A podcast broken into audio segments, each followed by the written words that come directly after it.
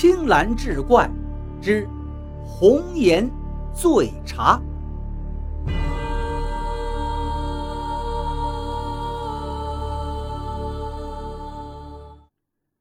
书接上回，这一年，北方鞑靼在此侵扰中原，数万骑兵攻打大同府，而在此时，朝中大将老的老，顾的顾。已无人再能带兵打仗，这着实让嘉靖皇帝颇为头疼。在朝中议了数日，主战主和之声依然势均力敌。这日上朝，边关又有急报过来，说朝廷若再不出兵，大同城恐将不保。这时嘉靖皇帝慌了，忙向大臣们求计。内阁首辅禀道：“万岁。”不必惊慌，那鞑靼人本是强盗之流，他们所需的只是些财物而已。等他们抢够了，自然就撤退了。还没等他这厚颜无耻的话说完，吴子义猛然站出来道：“我堂堂大明，岂能容忍如此小贼猖狂？求和无疑让天下人耻笑。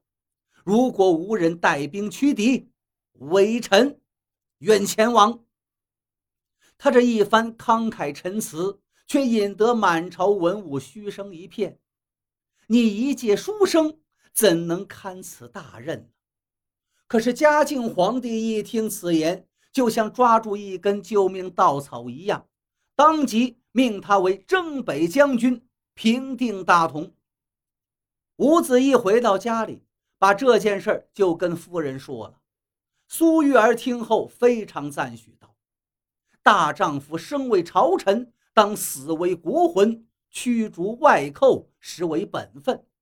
玉儿虽是一介女流，也愿一同前往杀敌。”吴子义连说不可，可是苏玉儿却去意已决。十日之后，吴子义率兵抵达大同，几仗打下来，他才发现。那鞑靼骑兵颇为凶悍，照这么打下去，胜算不大不说，还会突然牺牲将士，不由得让他心急如焚。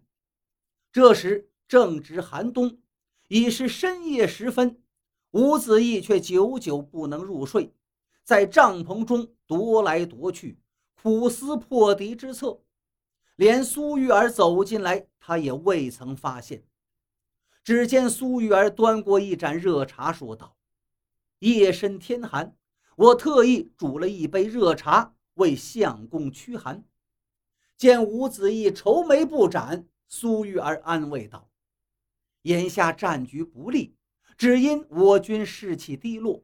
如果将士士气高涨，我相信不难破敌。”吴子义一听，是连连点头。可是这士气如何才能提振起来？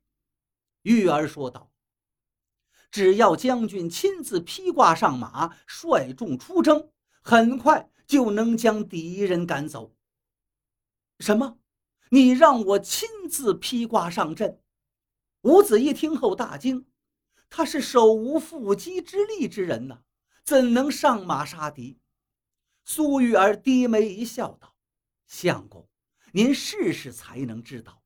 明日一早，我为您准备壮行酒，相信明日太阳落山之前，就能够看到将士们凯旋。吴子义一听是连连摆手。关于杀敌这一点，他是没试过，不知道效果如何。可是单说这酒，他却是一滴都不能喝的呀。可是苏玉儿不容他解释。径直就出了帐篷。吴子义等夫人走了之后，又苦思良久，也没有其他办法。最后一想，人总有一死，能为国捐躯，也算死得其所，不足惧哉。于是传令下去，明日向那鞑靼发起总攻。翌日一大早。吴子义果然看到苏玉儿让军士们抬了数坛烈酒陈在帐前，给出征的将士们一一分发。最后，他也端上一碗，放到了吴子义的手中。吴子义见妻子尚且如此，心中不由感慨。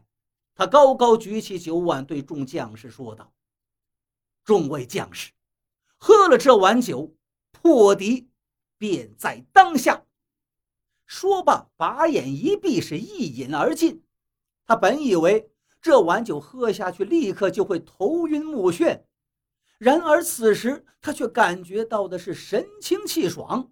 一股热气顺喉而下，直扑丹田，顿时豪气冲天的大喊一声：“随我上马！”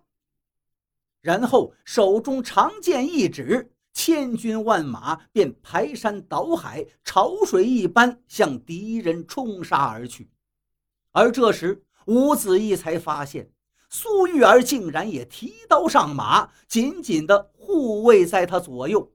他这才知道。看似娇弱的妻子，原来竟是一位巾帼英雄。